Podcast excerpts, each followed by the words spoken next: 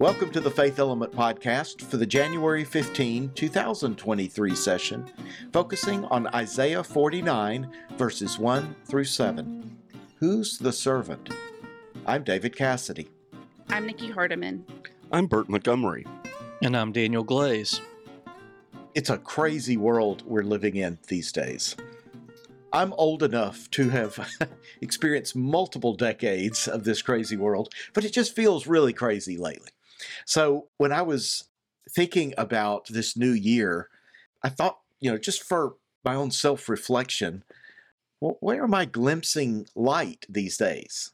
Where am I glimpsing light? So I'll go first, in fact. So I, I'm a science nerd as well as a nerd about several other things. And so, whenever the news broke recently about the breakthrough in nuclear science that is Mhm. going to allow us to produce clean, you know, incredible amounts of clean, renewable energy, uh, fusion technology, that you know, um, that to me is huge. I think in in terms of history, we people are going to look back at some point, and that's like a Gutenberg moment where things really changed for the human race. If we can make it there, um, because that you know, you think of all the things that we are dealing with. The, the health of the planet and the way we produce and use energy, those are all so important and intertwined. So I for me, that is both literal light and metaphorical light in the sense that it is a super hopeful thing that we Mm. have had this breakthrough. That was And so really hope- exciting. yeah, it is. Yeah, it's really exciting. Yeah, Yeah. And, and you use the right word, David. I think it's it's hopeful that we are years away from Yeah. uh, finalizing this and and really ironing it out. Yeah. But if it gives us hope, we can continue to do what we need to do now, and hopefully it will get more Yeah. excitement in it and and and speed that up. But yeah. So for me, I've got I've got what may sound like a non-answer. You know that uh, prayer by Thomas Merton, "The desire to please God is what pleases God." I so I, I mean not to over spiritualize it, but the the the search for light can be enlightening. I mean, and so you know that can be a a joy filled thing. So I have in in trying to be a, a person with more awareness. You know, I've I've tried to engage for some time in the discipline of seeking out that which contributes love and light in our world and seeking seeking to shine my own spotlight on that and be grateful for it. So Yeah. I don't know the if that makes sense the search for that or seeking it Mhm. Is is part of it too. Yeah. I've I've found glimpses of light in um, in the congregation that I pastor, and what I mean by that is, um, you know, I've been here 14 years. If I can, can I name them? University Baptist Church, Mhm. Starkville, Mississippi.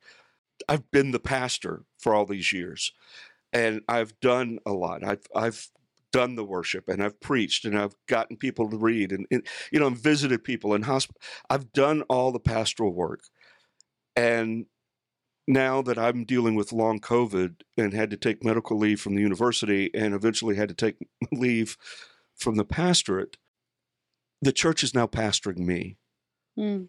and I'm getting a whole different perspective of the the genuine fellowship of what a real church is, Mhm. and uh, the love that is being poured out on me is is just glimpses of light.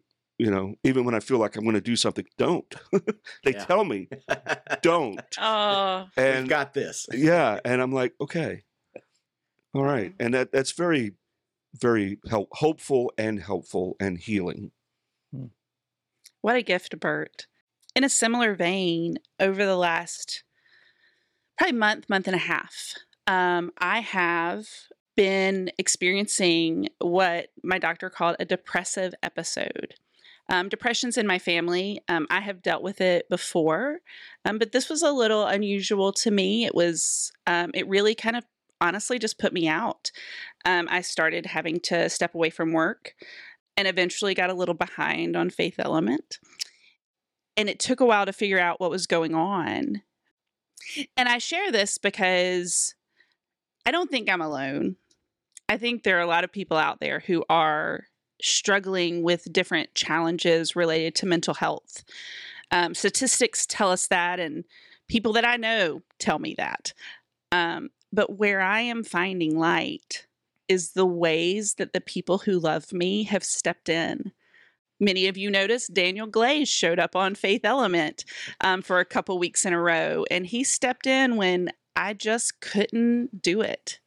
Um, I couldn't put it together. My brain was not working the way that I like it to and want it to. And he stepped in and filled in for me. And um, David Cassidy um, graciously helped make that happen. And Bert has offered so much kindness um, in sharing about his own experience also with long COVID.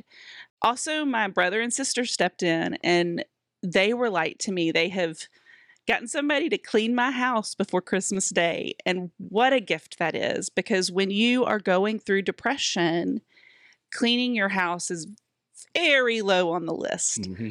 Um, it just it just is. I have been a person gifted with a flexible workplace that has allowed me to care for myself in the midst of this. Um, so I'm finding light in all of the grace that people have given me when I can't show up the way that I am used to showing up. And that grace is a gift beyond measure and has brought me some joy and hope and has been a part of my healing. And so when we talk about mental health, I always want to say if you are struggling, it's okay to reach out. If you are really struggling, um, there is a new hotline, 988. You can call that and get crisis help for mental health challenges. I think that I said to the guys before the podcast that I think that, you know, going to therapy is something that is much more accepted than it used to be in our society. But being honest and open about our own mental health challenges isn't. So I think I hope that in sharing about what I've been through over the last couple of months, you might find a little hope and light and reach out to somebody who can help you and offer a little grace to you as you are struggling with these things. Thank you, Nikki. Mm-hmm. Yeah, thank y'all for thank y'all for sharing. Part of what we do with Faith Element podcast in particular is try to model for groups ways you can be together. Uh, and I hope that where it's appropriate and helpful for you, that you will lean on one another and help one another in your groups. Be light to one another. We uh, have a passage out of Isaiah today that I think uh, is also a wonderful word for us in this season. Daniel, would you help us get started with it? I, I'll be glad to. So today is the second week of a three week series in Isaiah. As Bert mentioned last week, scholars divide Isaiah into two books. I know it's just one book in our Bibles, but there are two distinct books or sections that we can recognize. First Isaiah being chapters 1 through 39. The second book, Deutero Isaiah or Second Isaiah, contains chapters 40 through the end. This second book, from which our text today is taken, is written later than First Isaiah, and the audience for the book is the people of Israel who are living in Babylonian exile. And remember, these are folks who desperately long for a good word. Now, I realize that's a very brief overview and a vast oversimplification, but I want you to keep in mind that, that in mind as we approach this passage from Isaiah 49. Today's passage is another of Isaiah's servant songs, the other one we talked about last week. In that servant song from Isaiah 42, the first voice we hear is God's. Here is my servant, whom I uphold, my chosen one. Well, in the second servant song, one we're looking at today, the first voice we hear is that of the servant, her or himself, singing to the coastlands, the people far away. That is, to all those living far off. In other words, while so much of Scripture is contextual or cultural, that is, a certain word for a certain people in a certain time, today's passage seems to be a word for all people of all times. Well, who is this servant? There's considerable debate about just that question. She begins by quoting God, saying, You are my servant Israel, in whom I will be glorified. But many scholars believe the word Israel there to be a later addition.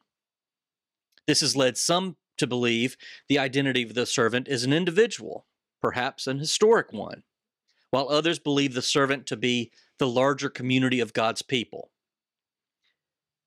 I think it's both. Regardless, even if the identity of the servant is not crystal clear, the mission given to her, him, or them is clear. We read of a mission that flows directly from the heart of God.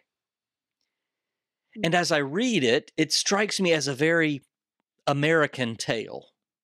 We in this part of the world seem to love stories about the American dream, where social mobility is alive and well, where if you just work hard enough, you can succeed at anything.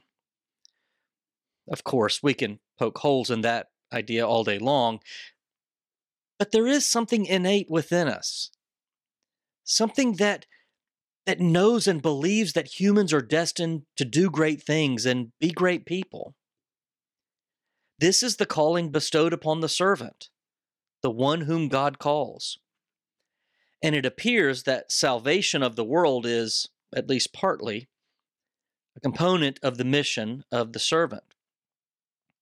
Therefore, if we really believe the servant here to be a communal identity, including you and me, then God participates with us, relies on us to bring salvation to the world. And that's a scary but important thought to consider, and perhaps it's one we can relate to. The people are in peril. Their homeland is a disaster. It's not the wilderness where manna falls or where you can receive life saving water from the rocks. Nor is it the promised land flowing with milk and honey. No, this is a land that is in tatters, ruined by war. As Richard Ward puts it, they are looking for assurance that God has not abandoned them like a delinquent parent. I do not wish to push the metaphor too far or be overly dramatic, but I think this is a, a situation that we can relate to. The last almost three years with COVID has been a disaster for many of us. Children lost months and months in school. Loved ones got sick, some died. Many lost jobs, incomes, livelihoods. Churches closed, some permanently. I've not met many people who feel fully restored. We all feel, I believe, somewhat knocked back, and I don't know if we'll ever fully recover. And that's not being pessimistic. I think that's just the truth. And just as the communal servant from our text has a hand in the salvation of the world, so do we. The actions we take can bring healing or they can bring suffering. In our globalized world, the actions I take have a direct impact upon other people. We have seen that up close and personal the last few years. No longer can we say, I'm just doing what's right for me and my family. We are an interconnected web of humanity, and it's time we believe it. That is why, in this call to be a light to the nations, verse 6, we have the call to bring salvation to the nations. And let's be clear what we mean by that, too. That's not some evangelistic call to share Jesus with the lost. According to Isaiah, salvation really is, and I'm quoting Paul Hanson, an order of compassionate justice that God has created and upon which the wholeness of the universe depends. So, this Epiphany, as we bask in the starry light, with the glory of the Lord shining all around us, may we remember that high and holy calling God has given to us to share in the salvation of the world, to be a light to all nations to participate in the healing of the earth. And that's some background on our text for today. Thank you, Daniel. You mentioned, uh, you know, this coming out. You're in this third year of the pandemic, um, or about to start, and we're not fully restored. And then you said something like, "I," and I don't think we ever will be. At first, I think that's appropriate for this text, because the people do go back to Jerusalem and they do rebuild the temple, but it's new. It's not the same as Mm. it was, and they're Mhm. going to develop, and it's a new generation of people. And I think the same thing is, you know, that same type of setting that we are experiencing, whatever's coming uh, on this the post-pandemic end of things, although we're, I, some would say we're not in the post-pandemic yet, but um, but whatever's coming is not going to be a return to exactly the way things were. Uh, it's going to be different. Uh, we will not be fully restored to what was, Mhm. right? That's it. but we will be fully restored in a new way. And maybe that means a deeper appreciation and awareness of our interconnectedness that you mentioned. Mm. So thank you for your introduction. Thank you. I th- that's that's a little more optimistic than I was, and I but I think it's it's good. Yeah, that you know when you're talking, we we, we like to think you know everything's going to be restored. It's sort of like Job who has his fortunes restored. Well, not really. I mean, you know, it's it's not the family he had, but but in some circumstances, you know, maybe the maybe the restoration is more compassion, more flexibility, more understanding, more grace. And as I tried to say, more realization that the actions I take have an impact on my neighbor.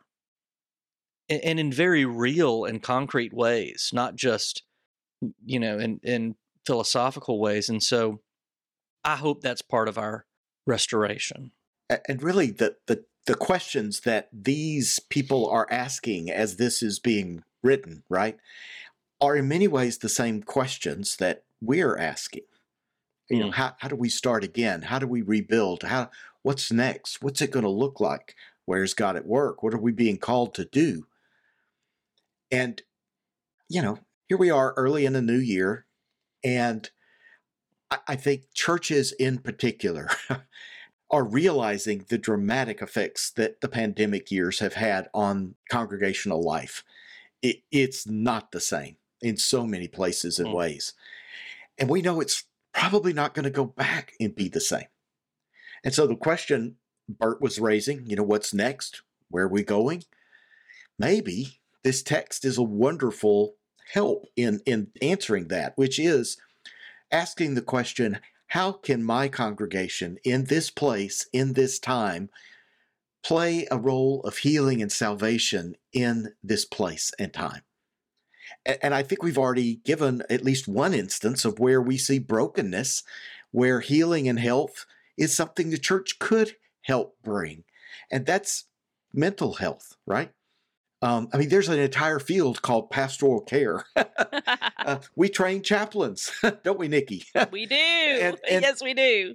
and and there so there are skill sets that the church already has access to and could further develop and i think there's a lot of trauma whether you're talking about in our children or school kids Mhm. college students all the way through parents and senior adults you're there is trauma and there are mental health issues that the church is well positioned to help with maybe that's one place that we could be bringing salvation in the sense that this text is calling us to I want to I want to jump in there and clarify what you're saying, because in all of our churches there are going to be people who have come from other churches. When they hear mental health, when they hear pastoral counseling, they're going to hear, "Oh my gosh!" They're going to tell me, "I just need to pray this away," Mm-hmm. or, or if I pray hard Yeah. enough, or if I believe hard enough. Nikki, you obviously have got a problem with faith because you've got depression. You're not praying hard enough, right?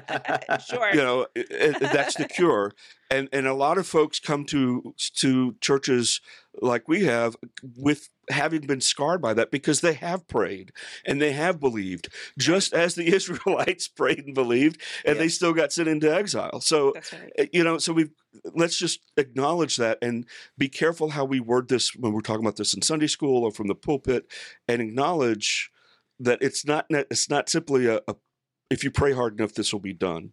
That mental health pastoral counseling has trained professional counselors, right? Mhm. that help us work through and acknowledge real problems and real pain.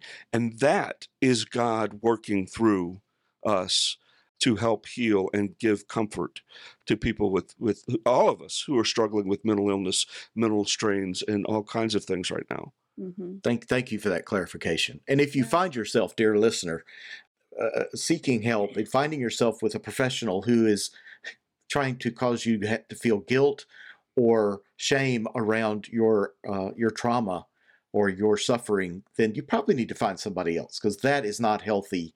Uh, and thank you, Bert, for clarifying that. Yeah.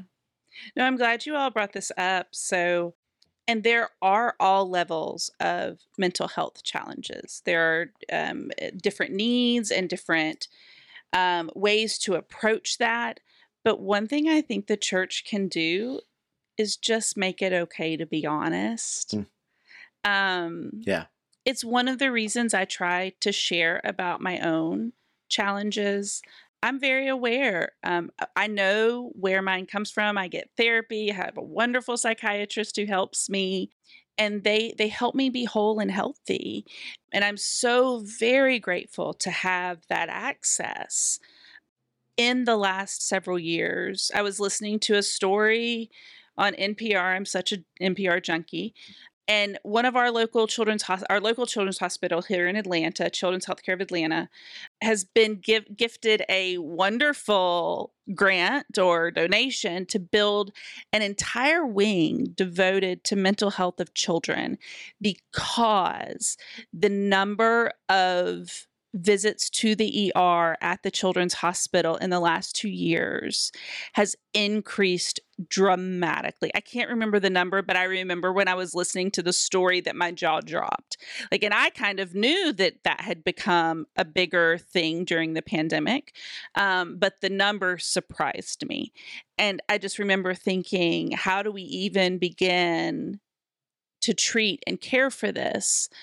And so I think that one thing the church can do is make it okay to be at church, even with mental health challenges, whatever it is, and make it okay to talk about it and make it where people don't have to feel shame if that's something they struggle with, but that they can come to their church community for support. Mhm. Um, just because simply knowing that there is support is a huge first step in treating mental health challenges.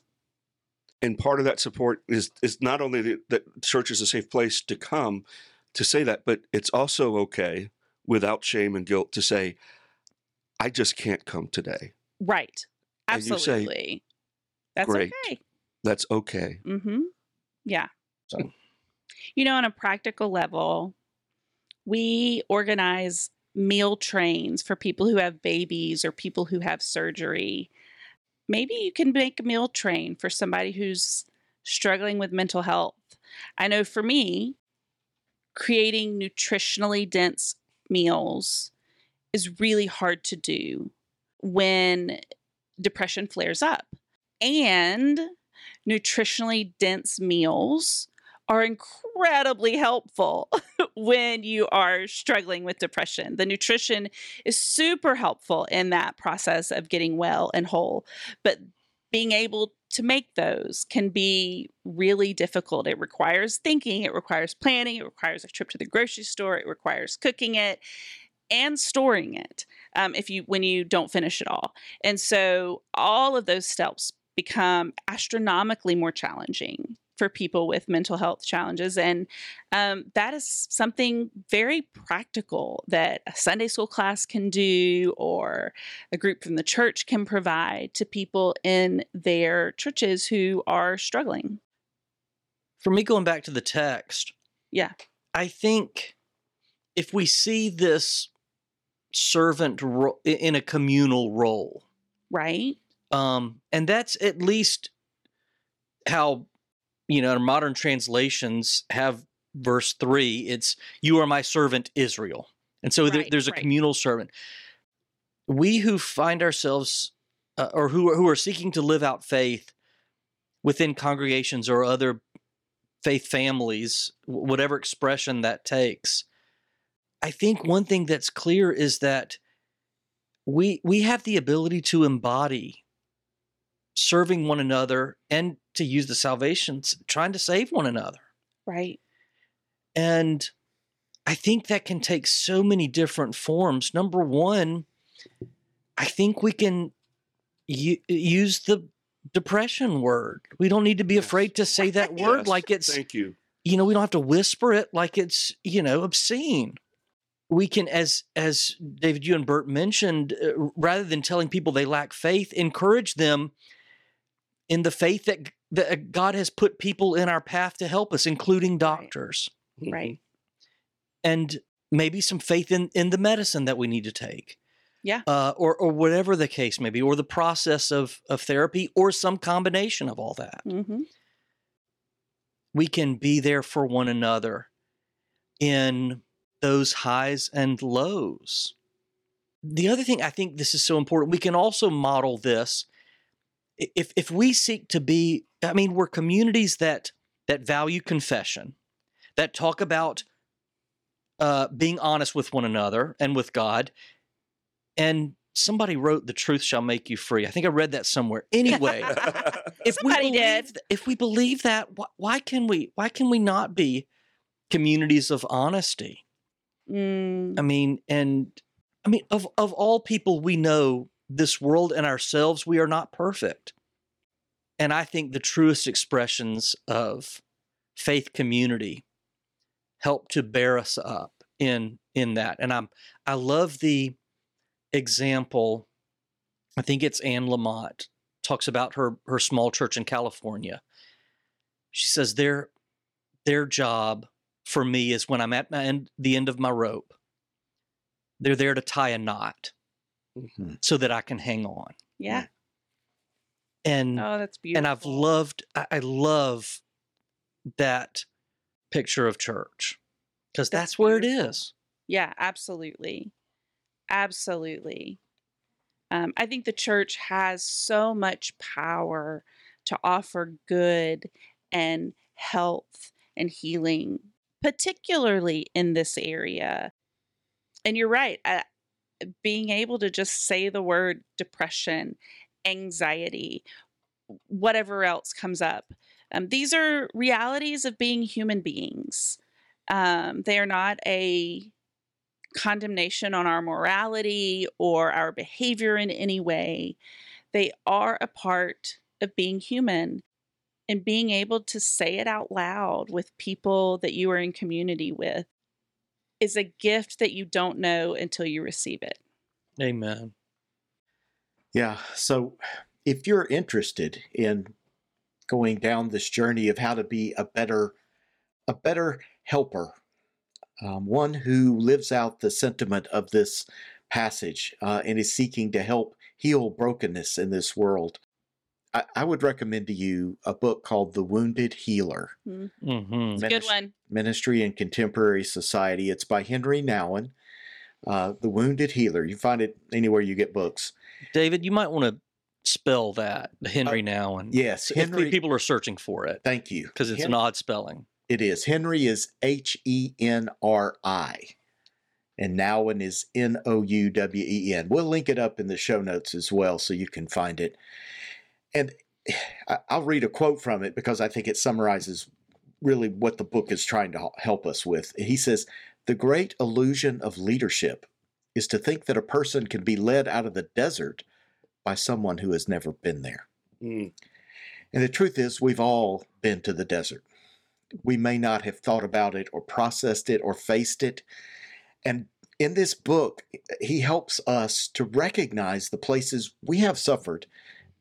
We all have. It's part, as Nikki says, of the human condition. Jesus suffered. hmm And so, to re- once we are able to better recognize that within ourselves and deal with it, it makes us a much better listener and not tire, as as uh, Daniel quoted for us, uh, for others. So there there are some great resources. I, w- I would encourage you to give this one a look and and give it a try. But whatever you do, I think this passage is a wonderful call for us uh, as individuals and as congregations to to look for the places where we can bring salvation in this larger understanding of salvation and wholeness that God wants us to find. We can do it. Thank you all for your transparency and your honesty and for this good conversation. Thank you. Thank you. Subscribe to the Faith Element podcast on iTunes or Google Play. Learn more about our Faith Element Bible study curriculum at faithelement.net. Faith Element is a service of Faith Lab.